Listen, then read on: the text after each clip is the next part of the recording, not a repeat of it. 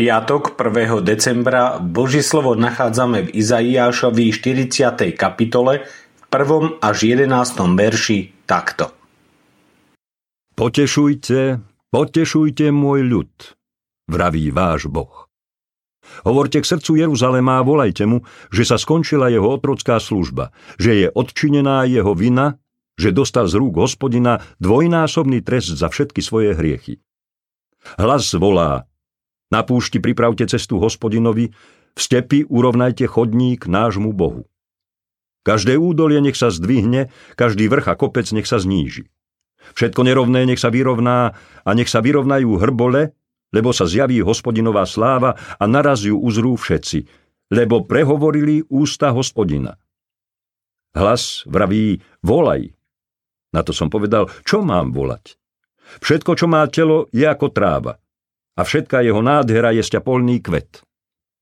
Tráva uschne, kvet zvedne, ako ovanie dých Hospodina. Naozaj ľudia sú ako tráva. Tráva uschne, kvet zvedne, ale slovo nášho Boha pretrvá na veky.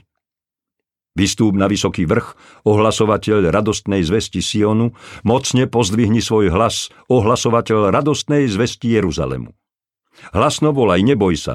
Povedz judským mestám: Hľa, váš Boh. Pozri, Pán, Hospodin, prichádza v moci, vládne svojim ramenom. Hľa, nesie odmenu a jeho pláca ide pred ním. Ako pastier bude pásť svoje stádo, svojim ramenom ho zhromaždí, baránky vezme do náručia a tie, čo pridájajú, nežne bude viesť. Potešujte, potešujte Boží ľud. Aké vzácne sú potešujúce slová, najmä v ťažkých časoch. Je pred nami slovo potešenia pre ľud Izraela. Skončí sa jeho trápenie. Pán Boh sa už nebude hnevať ani trestať. Sám príde.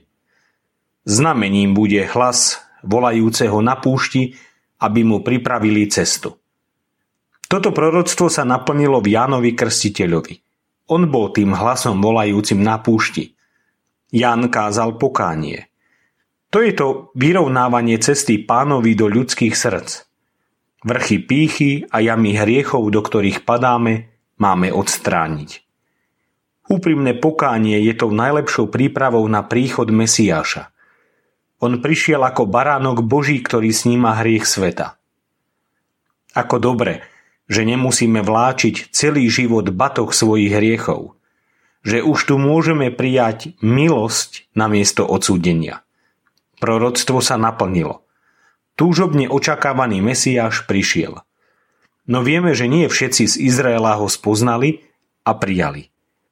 Apoštol Pavol hovorí, že príde čas, keď spoznajú a príjmú Pána Ježiša Krista, svojho Mesiáša.